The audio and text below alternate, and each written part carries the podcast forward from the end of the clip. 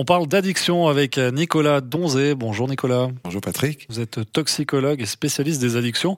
On va parler aujourd'hui des amphétamines. On est euh, dans la famille des stimulants. Les amphétamines, euh, il y en a plusieurs.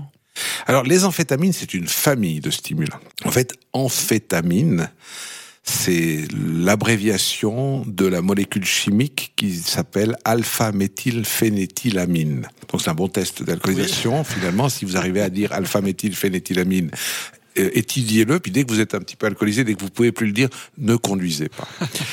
euh, et en fait, ce sont des molécules, euh, contrairement à la cocaïne, qui trouve son origine dans le cocaïer ou le, THC dans le cannabis ou d'autres substances.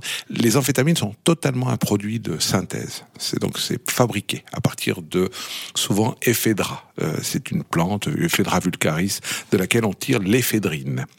Éphédrine, disons que vous la trouvez par exemple dans certains médicaments qu'on utilise contre le rhume. Vous savez quand vous prenez ces, ces molécules dont on fait beaucoup de publicité à la télé pendant la période de l'hiver, mhm. euh, qui vous permettent d'aller travailler, alors que quand on est malade normalement, ben, il faudra se reposer parce que ça veut dire que le corps vous dit stop. Mais là, de nouveau, c'est des molécules un peu stimulantes qui vous permettent de faire fi de ces appels au secours de votre corps. Alors, les amphétamines, euh, les plus connues, elles datent des années 30. Vous savez que pendant cette horrible période, enfin je sais pas si on vit une période encore meilleure, mais euh, de la deuxième guerre mondiale, les Allemands euh, utilisaient de la pervitine qui est une amphétamine, mais qui est une amphétamine particulière, c'est la méthamphétamine. Et cette méthamphétamine avait l'avantage de rendre le peuple allemand euh, extrêmement efficace et puissant. D'ailleurs, les soldats allemands, pendant la Deuxième Guerre mondiale, utilisaient en permanence de la pervitine. Elle était légale. C'était euh, euh, typiquement un produit vendu en pharmacie pour donner de la force à ces soldats qui, alors, l'avantage, n'avaient pas faim, pas froid, pas besoin de dormir, et pouvait faire des marches forcées pendant trois ou quatre jours sans être fatigué, euh, pouvait être blessé par balle sans forcément tout de suite céder à la douleur. Donc c'était puissant. Et ça, c'était dans les années 40. Aujourd'hui, les amphétamines euh, que l'on utilise, c'est souvent l'amphétamine classique ou la méthamphétamine. Et puis la plus connue, c'est l'ecstasy. Mhm. la MDMA, qui était à l'origine toujours une substance qui avait été recherchée pour des vertus thérapeutiques, puis finalement euh, euh, ça a été vite euh, abandonné, puis on les utilise maintenant pour faire la fête, parce que finalement c'est des molécules, les amphétamines donnent de la puissance, avec la différence c'est que comme la cocaïne, elle bloque des neurotransmetteurs, mais en plus elle stimule la dopamine. Donc elle est encore plus puissante. les amphétamines sont plus puissantes que la cocaïne. C'est toujours surprenant de voir que des fois on a des interceptions de jeunes personnes, 20, 21 ans, qui sont sous cocaïne et amphétamine. Donc là, ils prennent un gros risque. Enfin, et ce qu'il y a, c'est qu'on a les molécules amphétamines, disons comme la méthamphétamine et plein d'autres, qui sont des stimulants puissants. Et on a des, des, amphétamines plutôt qui sont paradoxalement hallucinogènes un petit peu et antactogènes. Antactogène, c'est par exemple typiquement l'ecstasy.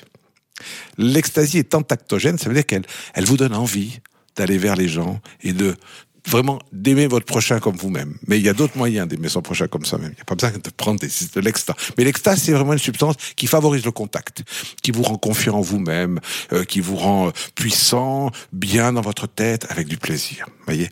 Donc ça, c'est un petit peu. Alors le problème de ces molécules, c'est que bon, l'effet va durer. Hein, donc en général, ça peut durer une soirée. Et puis comme c'est sous forme de pastilles, il arrive parfois que les gens en prennent une de pastille, après un quart d'heure, il n'y a rien qui se passe. Bien sûr, il faut le temps que ça, ça, s'ingène, donc il faut quelques, disons, je dirais, plus de, de deux secondes avant que ça agisse. Et donc des fois ils en reprennent une deuxième, et là il peut y avoir des doses qui peuvent être quand même très mauvaises, parce que de nouveau les amphétamines sont des stimulants, c'est des vasoconstricteurs, donc ça veut dire que ça ferme la circulation sanguine, donc ça peut favoriser des attaques cérébrales, des problèmes cardiaques, etc. etc. Donc c'est toujours des molécules assez complexes et dangereuses. Et ce qui se passe aujourd'hui, c'est que à l'origine, c'était des molécules aussi qui étaient utilisées en médecine comme anorexigène, ça veut dire pour couper l'appétit. Hein, vous voulez maigrir, bah, vous prenez des amphétamines, vous avez plus faim. Donc c'est clair que vous pouvez que maigrir, mais après il va falloir vous débarrasser de ces molécules-là. Donc si on veut, c'est vraiment, s'il y a une famille de molécules qu'il faut pas toucher, mhm. c'est celle-là. Les drogues de synthèse également. Alors ce sont des drogues de synthèse. ce sont elles sont d'ailleurs souvent euh, en fait, on, on l'oublie. C'est disons que l'éphédrine, la pseudo-éphédrine que l'on retrouve dans ces médicaments contre le rhume, sont des dérivés amphétamines. D'accord? Après, ils sont dosés faiblement. Euh, vous savez que pendant la, la, guerre du Golfe, les pilotes américains, pour faire des missions de 12, 13, 14 heures dans un avion de combat qui coûte des milliards, eh bien, ils étaient sous amphétamine. Donc, euh, vous voyez, l'esprit pervitine de la deuxième guerre mondiale reste. Et dans la vie, alors, c'est mhm. clair que dans notre métier euh, de tous les jours, sous amphétamine, on est puissant. Mais est-ce la bonne idée? On continue de parler des drogues de puissance et on continuera d'en parler la, la semaine prochaine. Merci beaucoup, Nicolas. Je vous en prie.